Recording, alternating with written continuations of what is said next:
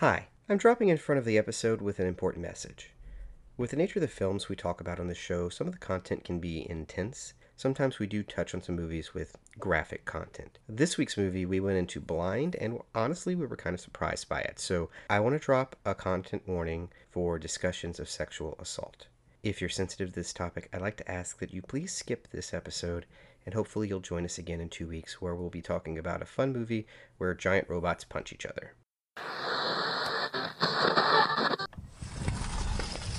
Welcome to Gimcrack Videos. How can I help you? Hi. Hello. Yeah, we're just uh, browsing for something a little different. Well, have you tried our Forgotten Classics section?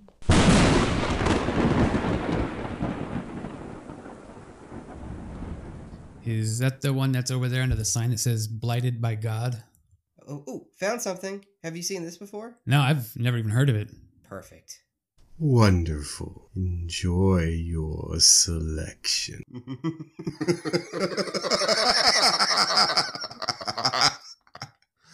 You know we're still here, right?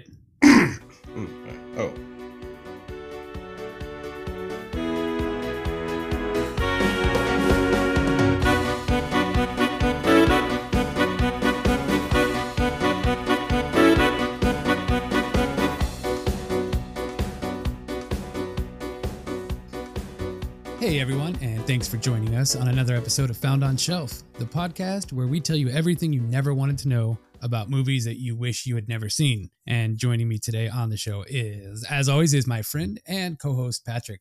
How are you, Patrick? I'm hanging in there, Dustin. How are you? I am doing uh doing wonderful actually. So that's good.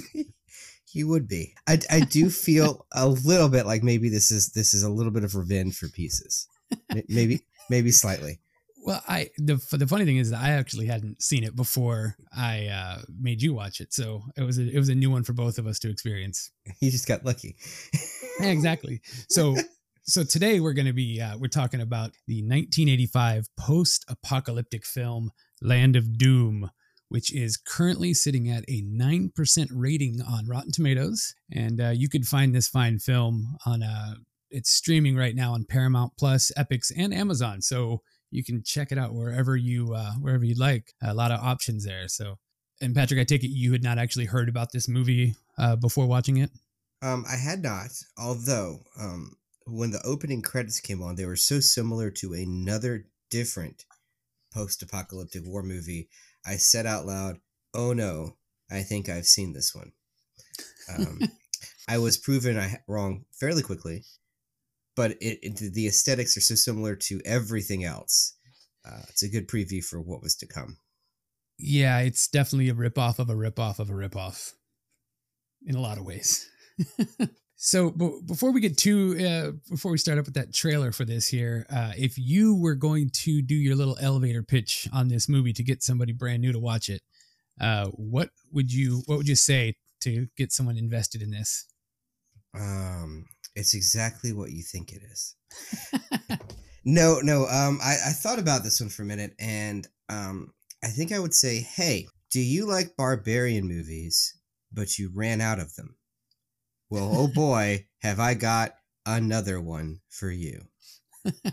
I've always thought like, you know, if you don't want to bother yourself with something silly like, you know, a plot or anything like that, just like watching stuff blow up. It's it's it's like a futuristic Deathstalker movie with ten percent less death stalking. yeah, I, I saw a couple of little uh, summary reviews, and one said um, uh, one was just the review was two words. It just said "Bad Max" because it was a Mad Max Max. ripoff. and uh, another one I saw that I thought was pretty great was uh, "The Road Warrior" meets Star Wars plus crap. Plus crap, and I think that's and a little that's bit of pretty- romancing the stone that we'll get into at some point. Oh, 'cause yeah. It was it was real obvious. I'm like, holy shit. All right, so before we get too far, let's go ahead and uh, and play this trailer so you can be reminded of the awesomeness. And uh, here we go. Beyond Apocalypse.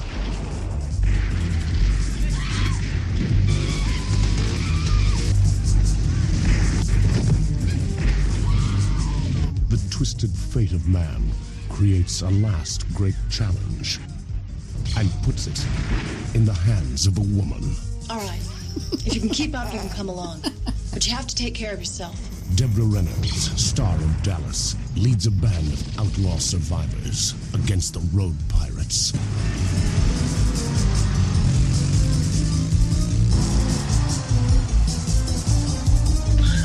Cannibals, wasters,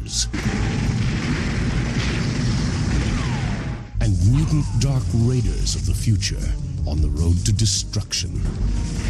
Across the face of a scorched earth in a land of doom.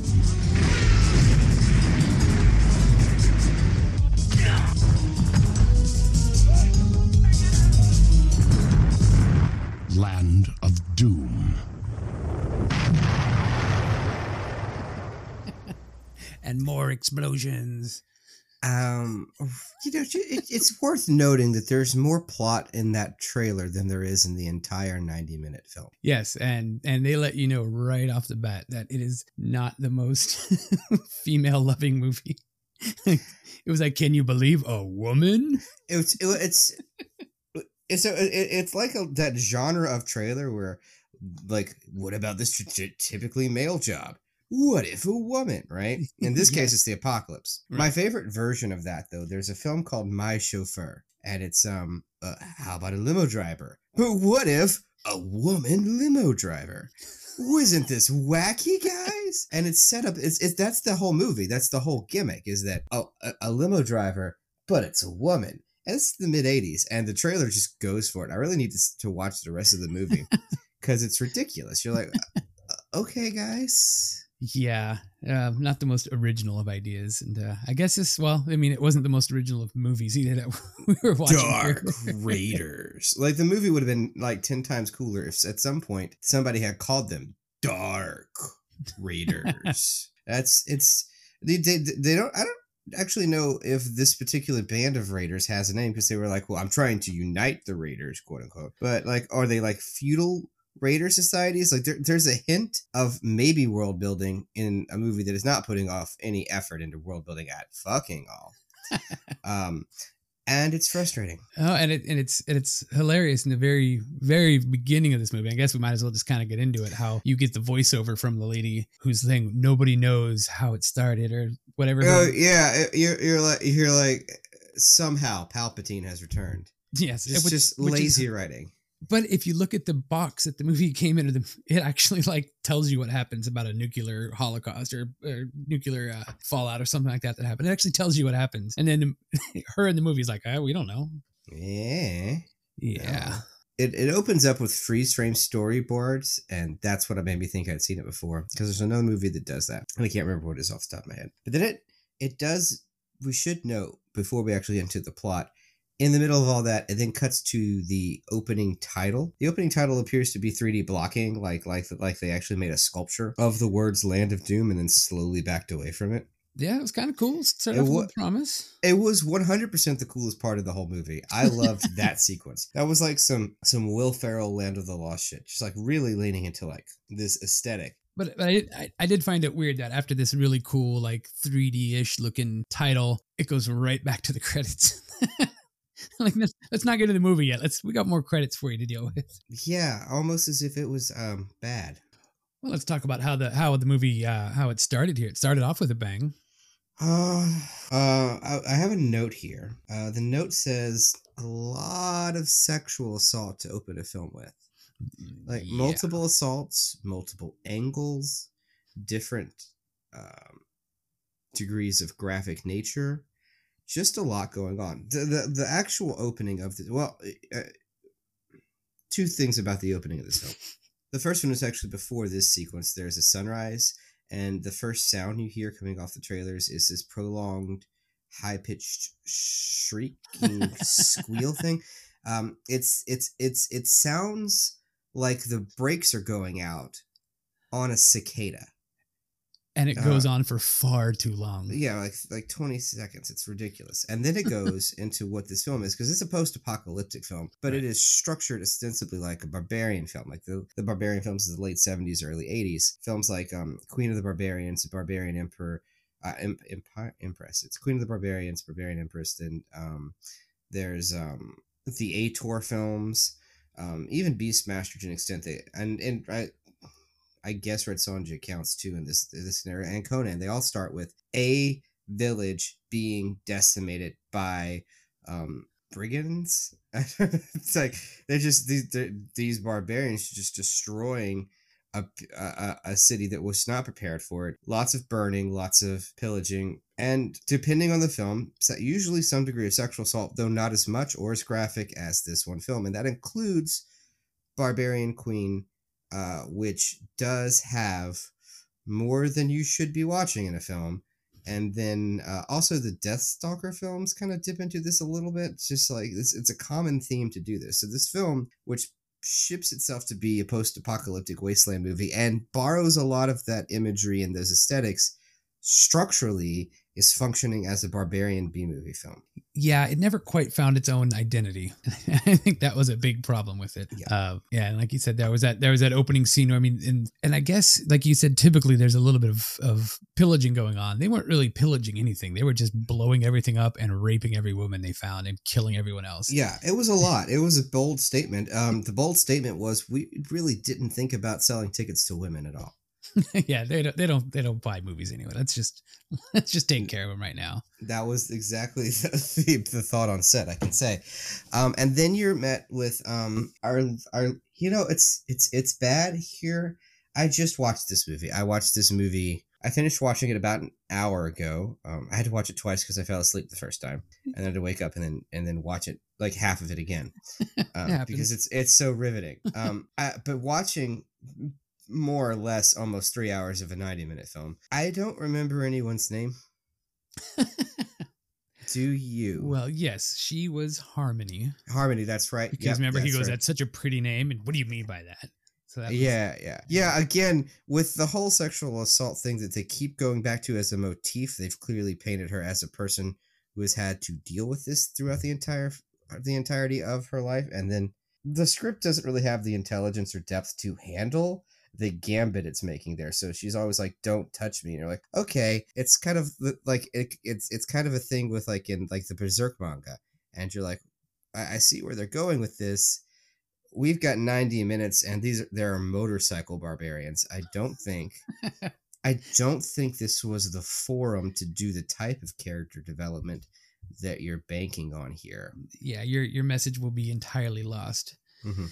And uh, oh, speaking of the the motorcycle bandits and such that are there that are riding all around this town. Yeah. why don't you why don't you describe how their motorcycles looked? Have you seen is it called Knightriders? Like is it that derivative? Okay. There's there's a George Romero movie. Uh yeah, it's it's it's just called Knightriders. I'm right, 1981. All right. Um, you know what? Let me, let me drop this picture in chat. The idea of this movie is uh, a roving game of Renaissance reenactors on motorbikes, directed right. by George Romero of Night of the Living Dead it reminded me a little of that the whole film. It doesn't really hit that aesthetic but it reminds me a little bit of it and it's weird. Uh, the bikes themselves have a larp feel to it though is where i'm going with that. Um, they are regular motorbikes that they have glued cardboard shit onto. And not like cool shit not like skulls or anything. It's like abstract like spiky silhouette designs like in flat 2d sculpture up and around like over everyone's head. So it's like this huge cardboard cutouts of spikes coming up from the handlebars and going out in a frame style. I, I can't really project the degree to which it looks stupid, but but definitely a LARP feel.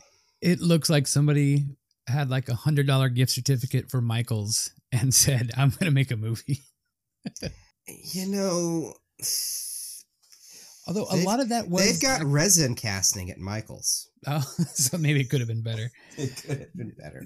There is actually a lot of metal involved in that too. There's a lot of cardboard, but there is a lot of extra metal crap that they put on there. I don't know if they decided that was a bad idea to put such heavy things on a motorcycle and switch to cardboard, which just flop around every time it goes. But either way, those motorcycles were terrible. Yeah, they were bad in lots of different ways, and um, considering the film needed to be sold on how cool the motorbikes were, not promising. No, not not one bit. and and it it always amazes me with these post-apocalyptic movies that are all uh, you know it's usually that all the resources are really scarce and they're just rolling around motorcycles nonstop with flamethrowers shooting out of their cars. And they're not taking anything. Again there's no pillaging going on. There's just burning and raping.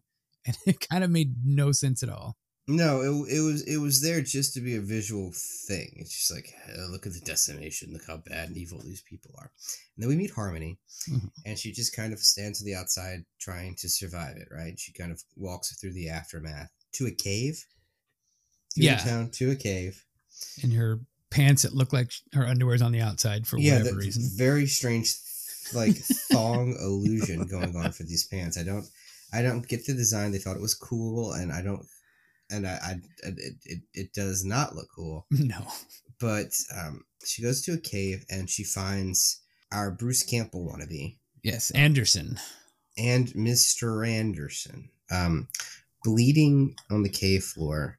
And because this is a world in which you everyone is out to get you, Harmony is not vibing with sharing cave space with Mr. Anderson. So she's sitting standoffish of him, kind of a little few ways away. He's b- ba- almost bleeding to death, so it's not really that big of a threat. But also, there's all the motorbikes outside, so she doesn't want to leave the cave. She just kind of wants to hunker down here for the evening. And he takes his gun out and points at her, and she's set on edge, and he fires. And oh, surprise, he was shooting a snake to save her life. And then she's a little more receptive of him.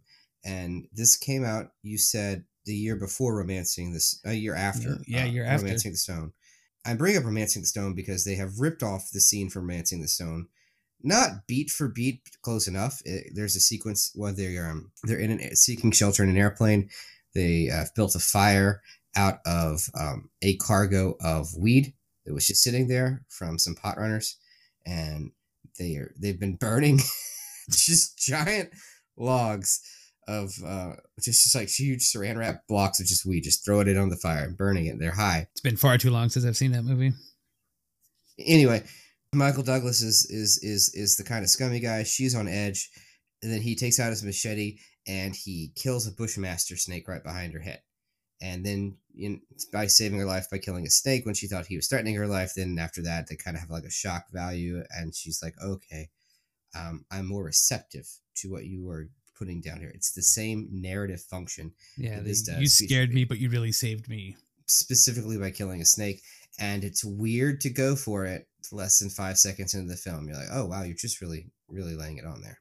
oh yeah We uh, we've talked for about 20 minutes, and we are about five minutes into this film.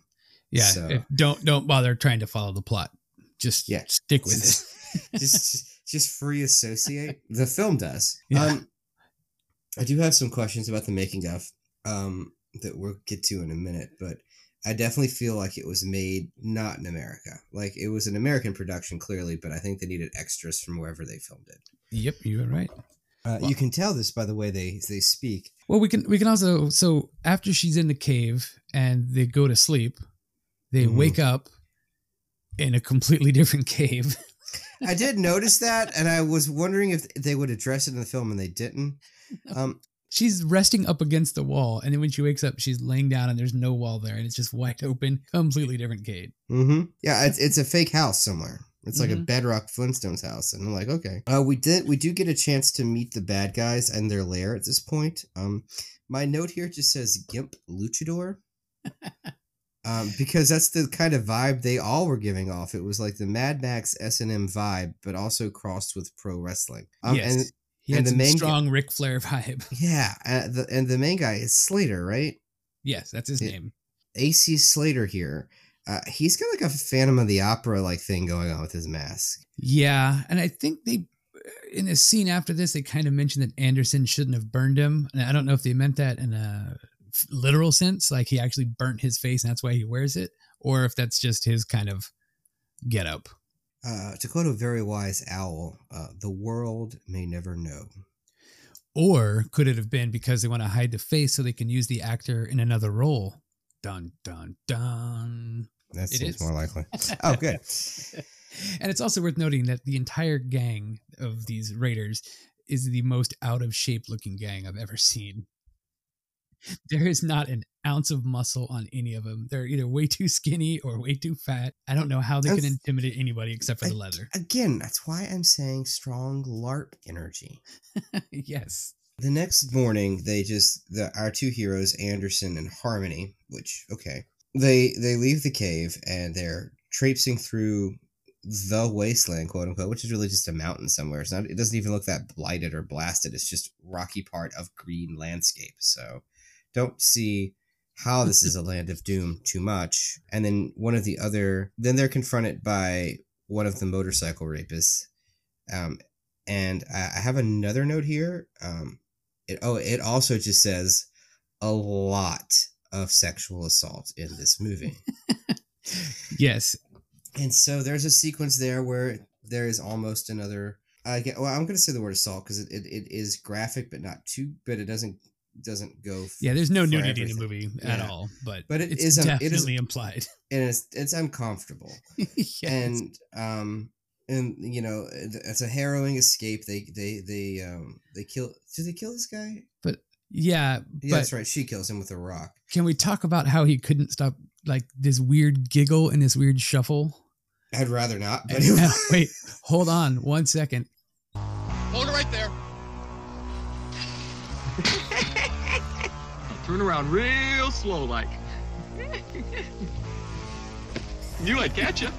And it's that little annoying giggle laugh. yeah, he I don't know why. Yeah, yeah. He, he it was a character decision that was in the context of his role poorly poorly informed. And they they, they, they they seem to have underscored that whole sequence with Grindhouse movie music. Uh, now that you play it back, which I mean, eh, this is removed from the Grindhouse era because it's like like just a few years after the fact. So the sleaze does have to be toned down, but it does kind of hit a lot of the same notes. But you can also say that it's probably the most fitting music of the entire movie because none of the other mo- songs fit the movie at all. Mm-hmm. mm-hmm. But yeah, they do kill the guy. Um, she hits him the softest I've ever seen somebody hit somebody in the head with a rock. That's already covered in blood. And then Anderson is like, "Calm down, he's dead." And I, I would argue in this, in this, and uh, one, it, it was a pretty soft hit, and two, in the context of what just transpired, she could have hit him a couple more times. It, would- it would have been fine.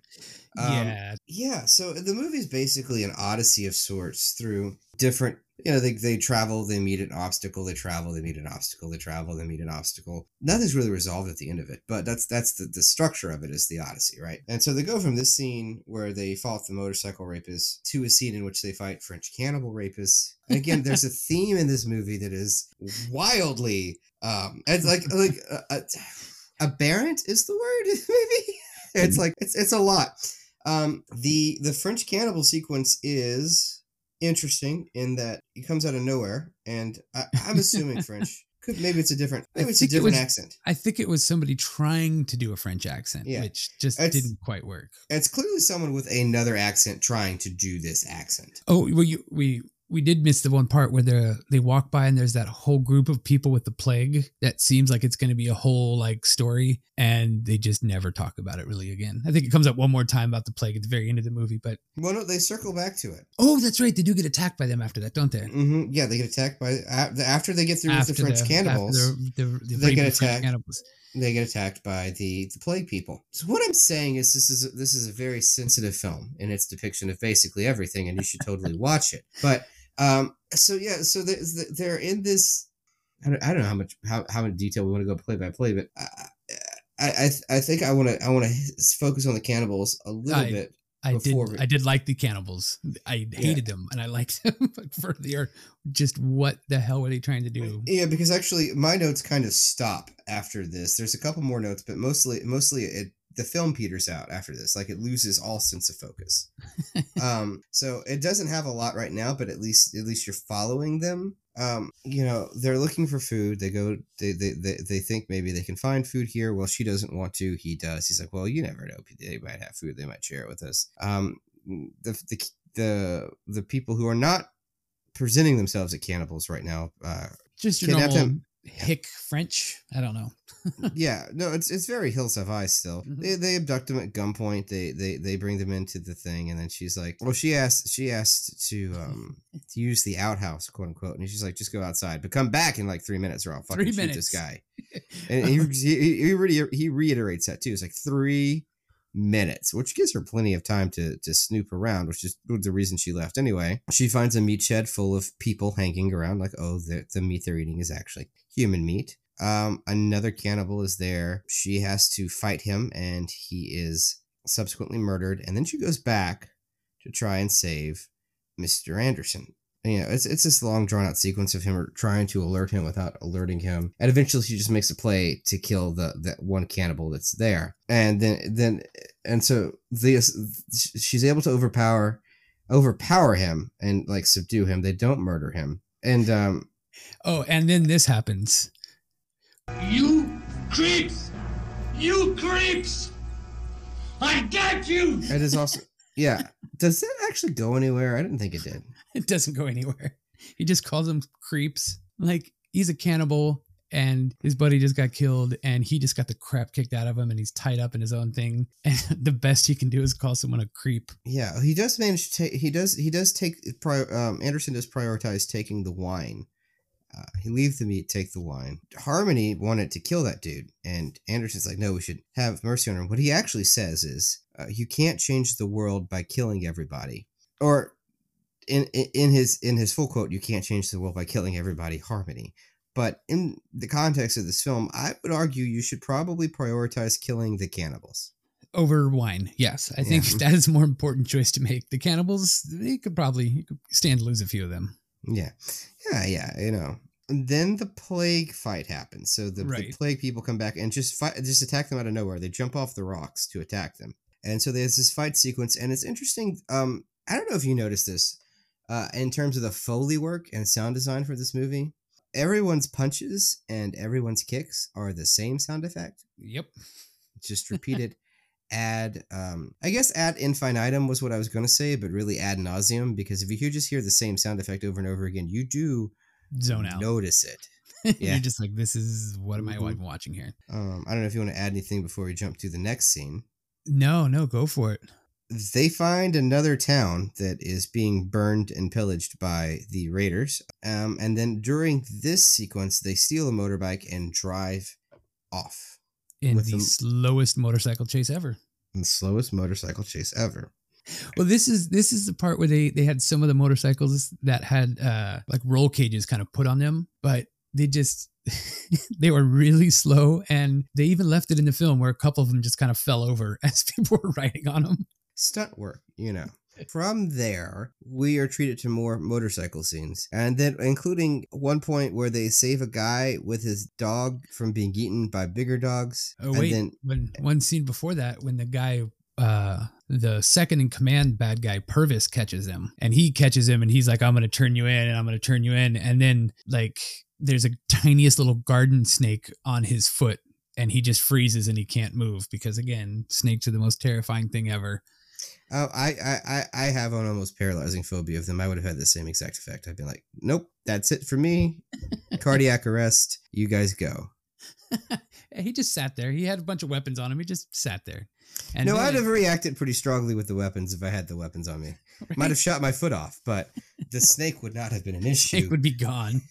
and then yes, now we come across the uh the dog guy. I forget his name, but I call him dog guy. Dog yeah, dude. yeah. The the the the pug minstrel. He had like a lute and a pug, and um, which would be fun in any other movie that knew how to use them.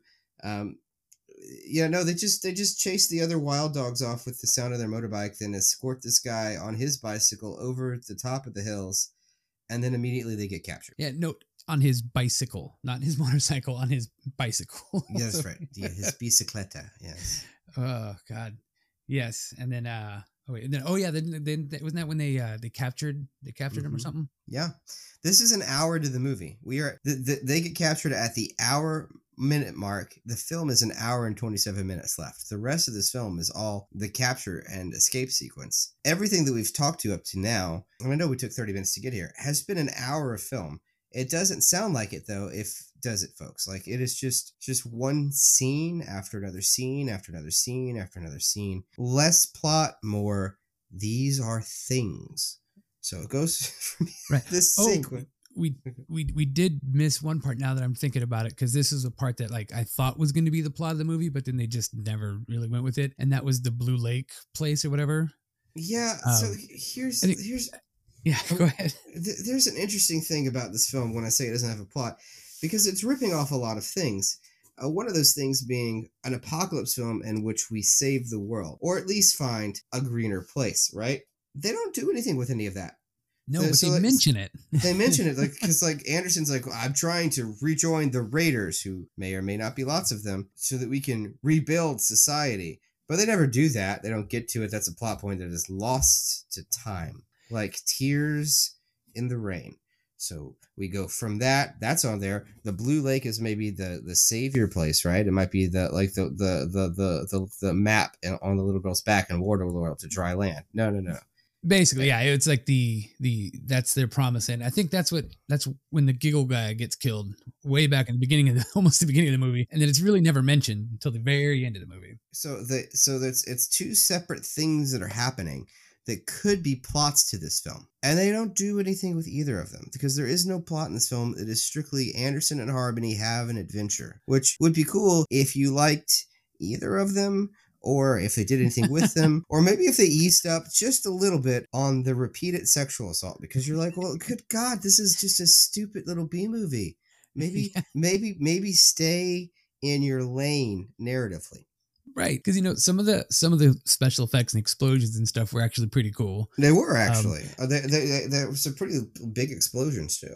And I, I found that the you know the the main characters didn't do a terrible job acting. So no, no, like, it was the Star of Dallas. there's some there's some parts in there, and they just completely were were were wasted. And just like it said when they when they when Harmon and Anderson were running off on their motorcycles, and the guy was chasing after them with his bicycle. Another thing, you see these guys setting up this big elaborate trap, and they're like pulling these ropes across the thing, like they're gonna knock out Mm-hmm. the guys on the bike. And they don't do that. well, then you hear an explosion, and the next thing you know, like they're walking them into the cave. I That's had to rewind that scene. I was like, did I miss that? Fall asleep for a minute? What? Budget what- concerns. I'm like, oh no, they just didn't show it at all. It would never have been a good movie. It could have been a serviceable movie Right. with a few alterations to both script and just everything else they did in general. But y- you know, you get what you get. I, I've been disappointed before. And so yeah, after they get they get taken, uh, our our heroes get taken away. Uh, dog dude is now looking for his dog, um, and then just falls into a hole. And what does he find in that hole? Jawas. Right. Right. I forgot about the Jawas. What? How, how could I forget about the Jawas now that you said it? Because you felt like they shouldn't belong in this movie, and you'd be right. It's, it's not the only film to have Jawas after the Jawas come out because like the because and, and I, I I hesitate to bring this up because I think these films were in production at the same time, but it is released later. I mean, Phantasms, dwarf people are suspiciously like evil Jawas. This is true. Mean, and it comes out the year after, or it comes out. I, I think it comes out in '78, and Star Wars hits festivals in '77. I don't think I don't think it overlaps enough to where uh, Cos- Cascarelli had actually seen it. Cascarelli, Cascarelli. I don't. I, I might be messing up his name. I can't remember where if it's an O or an A at, at this juncture. But like, I, I don't know if he actually had seen it. But if he had, he definitely went with it because they. I mean, they rip off Dune in that movie anyway, and there's something wicked this way comes. So, uh, or something wicked this way comes. Um, they, they rip off both of the, those uh, books ostensibly to make the film. So throwing in Jawas is not it. But this is the only other movie I've seen rip off Jawas so blatantly without Yeah. like, you know making fun of them in Spaceballs. I was just like, what is happening? Yeah, these are little tiny hooded people that just live in a cave and don't speak any language really that we understand. So Jawas. Mhm. Jawas, yeah. hmm And then uh yeah, they the so they got our heroes all chained up in the cave, and then we've got with the evil villain finally giving his his speech, uh, you know, the evil villain speech. And I had to take a clip of that because it's so ins- it's such an in- inspirational bad guy speech. Hold on, here we go. The trouble with you, Anderson, is you live in the past. You're trying to rebuild the old world. But what you fail to realize is the same people who made the old world also destroyed it. No. The only way is to win. The strong will survive, Anderson. And I'm a winner. You're a loser. See, he, he he does sound like a low rent Agent Smith. I mean, I'm making the joke, but they do att- they do go like like the the world is for the strong, Mister Anderson. And, he, and he's got an unfortunate lisp that doesn't make him seem all that intimidating. And then and then they have the bad guy speech. They they like walk across the bridge of fire. And then then then the dog guy and the Jawa show up With and a flamethrower out of nowhere. with a flamethrower out of nowhere, like it's the end of grunts. They just have weapons, and they in a the big fight.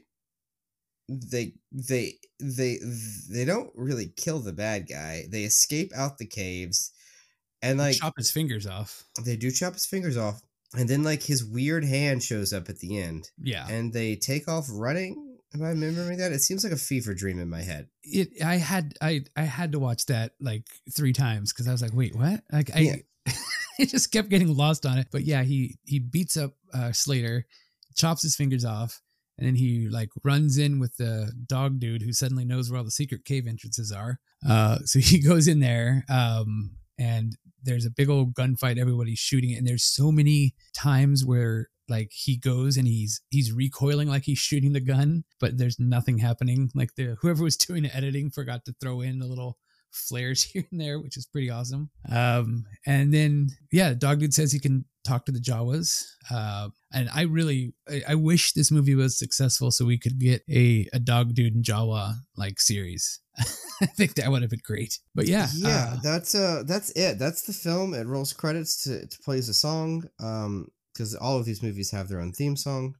Uh, this is i think you said is harmony's doom. It has nothing on Yor's world. Yor's world is the best. Yor's world rules above all barbarian theme songs especially post-apocalyptic ones i don't know that one myself but um uh, we're going to get around to Yor hunter from the future believe you Okay, me well, we're gonna get around to it closer than you think, actually, which is interesting. oh, is Um, Yor is Yor in the story It is interesting. Yes. Uh, uh, what we oh, there was a little bit more that happened at the end there. Um, they blew up the bad guys' hideout, their little lair, which apparently the Jawas were living under, I guess, because they I don't really understand that, but and they really must have liked the explosion sequence because they showed it like three or four times, pretending like it was a different like scene. And it's not the first time they did this in the movie because there was a couple of scenes where he's riding the motorcycles around through the mountains and they reuse that same clip over and over again. I think it's the same little curve three different times, which is Mhm. baffling to me. Um, yeah, and then they start running away from the guys. They blow up the bridge, and then they're like, "Haha, you'll never catch us!" And that's when you see the the Slater's hand pop up. Mhm. And as soon as Slater's hand pop up, their dog dude comes and runs off. And, and then they even mention like uh, the Blue Lake place again. The very end of the movie, they're finally like, "Oh, maybe we'll go off and find that that Blue Lake place." And then the bad guy's hand pops up. Right, because they've been walking around in a desert wasteland this whole time. It's like brushland. It's like there's clearly rain. What doom is this a land of? This is land of less people. Land where I can run a motorbike without really too much of an issue. Land where I can find food at some point. Land where crossbows are readily available and Jawas have flamethrowers. yes, There's Yep. no, there, there's not a real a lot. There's not. The movie is is broadcasting triumph over desolation. There is no desolation with which to triumph over, yeah, unless the desolation is the just like the lack of any kind of significant plot. In which there, it, it, that that is a wasteland that they are traversing, the wasteland of story.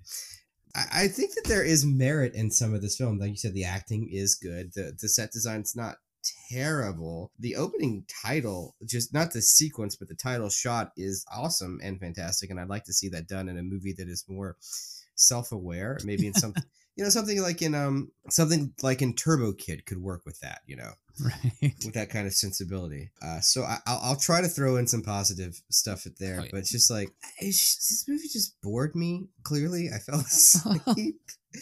Well, I'll, I'll give you a little a little behind the scenes uh, stuff that I found out. I Sure, dug up yeah. some info on the movie here. Yeah, let us uh, segue into that because I, I spent 46 minutes talking about the actual movie this time. oh no, that was fine. Um, so it, it only took them about uh, three months to film the whole movie, and it was filmed uh, on location in Cappadocia, Turkey. Turkey. Okay. Yes. Uh, do you know what other movies were filmed in Cappadocia, Turkey? A little 1983 film by the name of "Yor the Hunter from the Future." Yor the hunter from the future. It was filmed at the same place. And this is 1984. This is being released. Yes, so it must have been just after that. Yeah, back to back. That you know, it has a lot of the similar scenery to Yor, but Yor does does have more diversity to it because Yor they go down to the beach, they go to the water, they have rivers, but there are a lot of rocks. So Yeah, and so and there was two other, well, one one other notable and one other whatever movie uh that was filmed in the same spots there. Uh the Ghost Rider Spirit of Vengeance uh, from 2011 was filmed there. Nicholas Cage's performance on in uh, Ghost Rider: Spirit of Vengeance borders on performance art. I, I've never seen anything quite so frenetic and unhinged. yes. so there was there was that one, um, and there was a movie from 1989. Uh, have you ever heard of a movie called Slipstream? I have not. Okay, it will probably make its appearance on this podcast at some point. Uh, Okay. it is a movie about a powerful wind current that overtook the Earth, starring Mark Hamill and Bill Paxton. And I, I think that the reason that there was so much plot that went unexplored in this movie is they were they, were- they were they were trying to do it as a sequel. Uh, so they already had the plan set in motion for part two, but since it was a complete flop, uh, they never went through with part two. And according to the uh, the lady that played Harmony, Deborah Deborah Rennard, I believe is her name, um, she said it was supposed to be much more of a, a love story, which is what she wanted to do.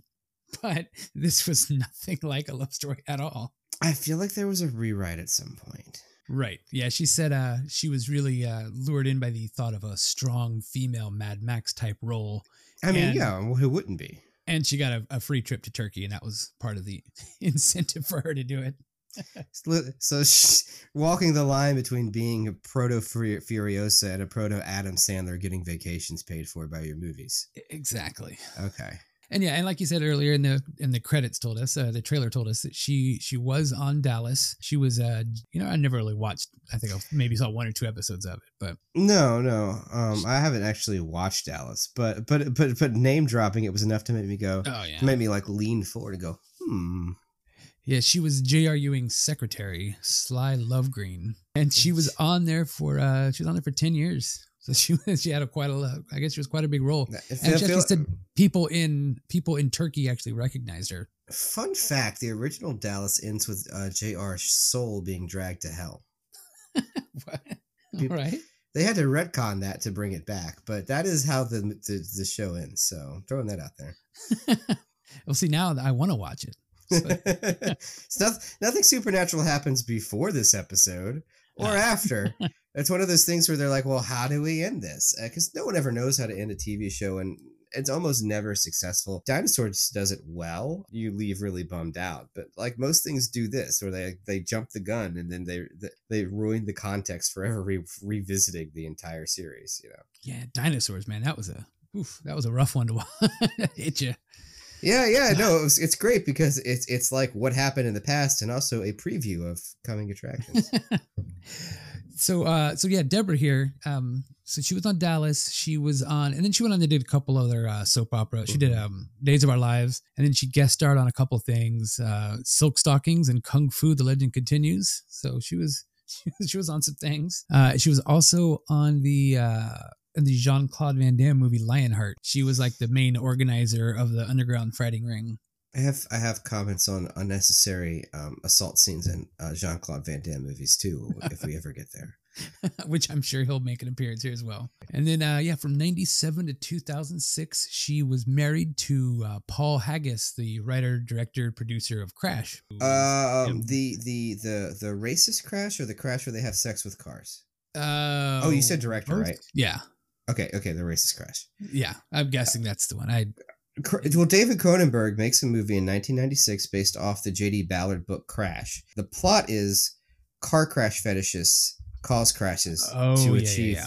But you do get to see James Spader um, make out with um, shit. What's his name from um, from Teenage Mutant Ninja Turtles now? Casey.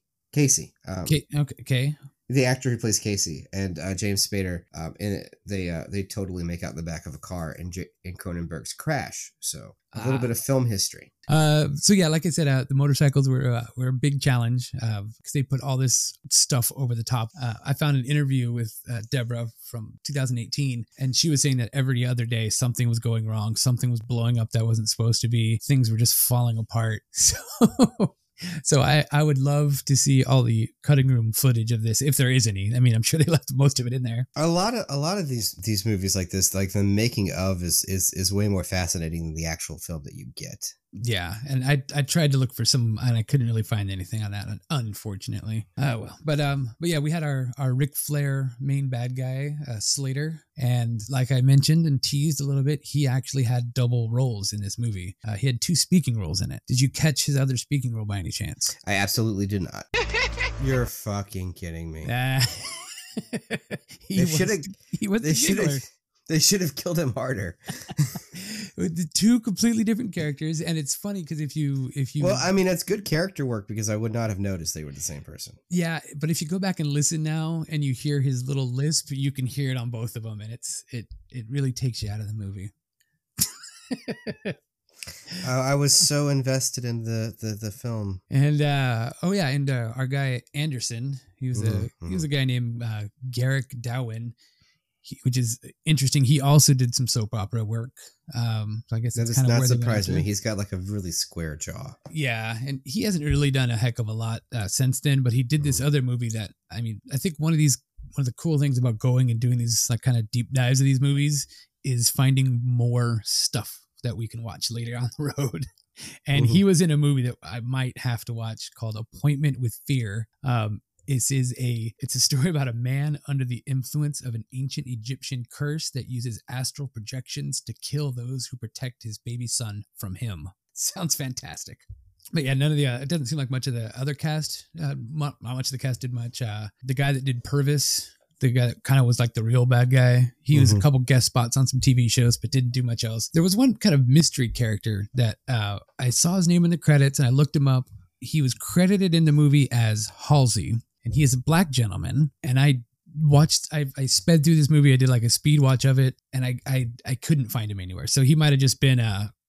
Uh, he might have been one of the raiders and you just couldn't see his face or something because i could not see this guy in the movie but he did a lot of extra work he did a lot of voiceover work like did some work on jimmy neutron and that jumanji cartoon uh, he's done a ton of audiobook reading and one of my favorites is he was the tamarian first officer from the darmok episode of star trek the next generation and um, yeah oh and we we can't forget our dear director here of the movie uh, the director peter maris remember that uh, horrible trailer I sent you just a couple days ago to watch the Zombie Hunters movie. Uh, he, is that one of his follow ups? He directed that movie in 2007. Painful. At first, I thought it was one of those like self aware films where they're like trying to be bad, which always takes the fun out of it. And then now, now, now, now it becomes obvious that no, it wasn't.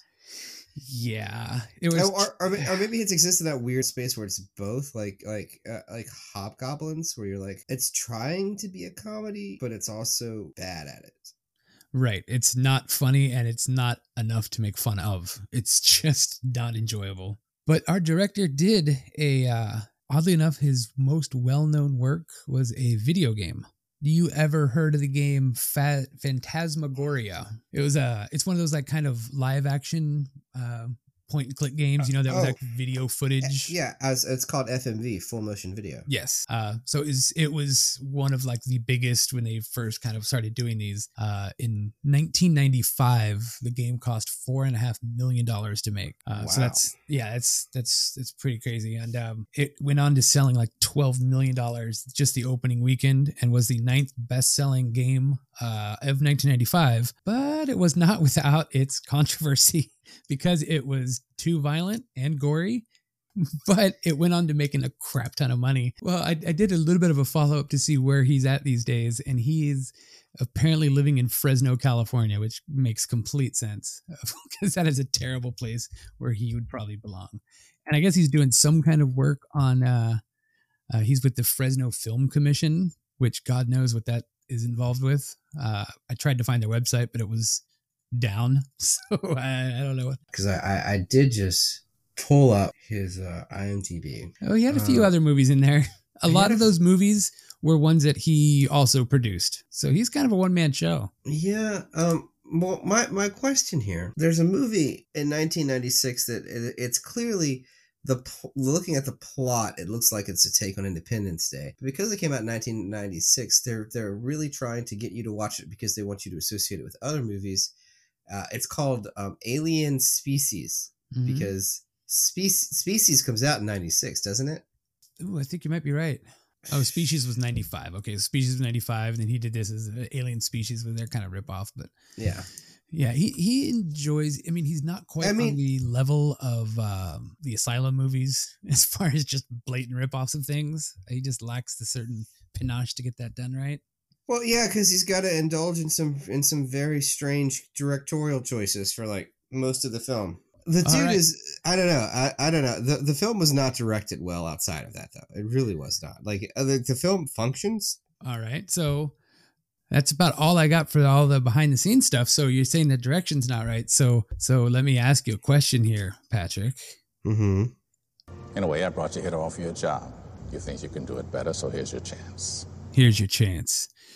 You're allowed to make three changes and only three changes to improve this movie. What do you do? Improves the optimal word because i i- this film cannot be a good movie but it could be serviceable. Um, my f- first thing right off the bat um, this one's kind of obvious. I've been beating the drum all night.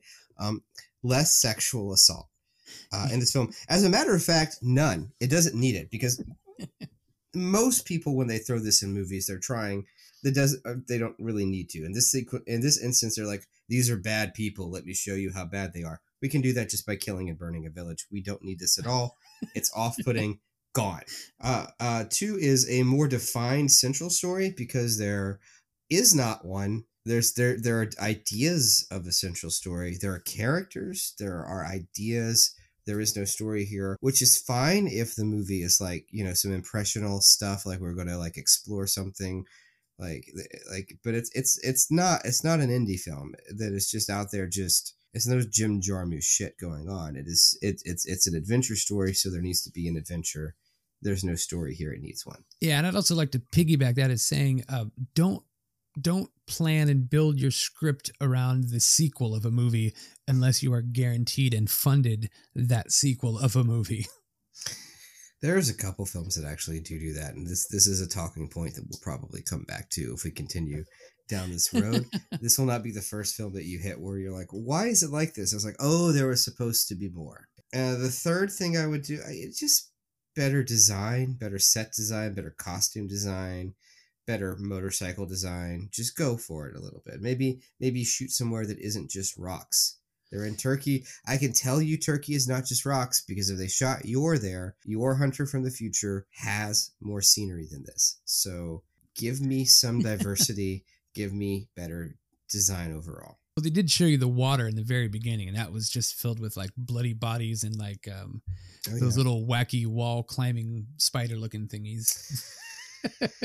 Yeah, see, there could have been a better movie when it started that way. You know, ah, it, it it loses you real quick, and then it, it and then it doesn't get you back because the plot doesn't go anywhere at all, and you're just left with these two characters that have okay chemistry, but it would have worked better if there was like something for them to do that wasn't just meander from scene to scene, like some sort of odyssey or some sto- sort of story that Right. just like, like like a story that from from the before time, from the long, long ago. it's it, it it it it's it's as unfocused as like Gawain and the Green Knight, but at least when they got around to making that movie, they said we could do something cool with it. so yeah, uh, well, those are the three things that you'd change on it. Yep. All right, so I guess that about wraps it up for this uh, this episode of Found on Shelf. And check us out on all your social media needs. We are Found on Shelf Pod, all one word, on Twitter, Instagram, and at Gmail. If you want to email us, send us a message, give us a suggestion on any other movies that you'd like to see or you'd like us to uh, check out, and we will uh, take a take a look at some of those. So yeah, so until next time, I would like to say thank you. You creeps! and Patrick, go ahead. Uh, be kind, rewind. Oh shit, here we go again.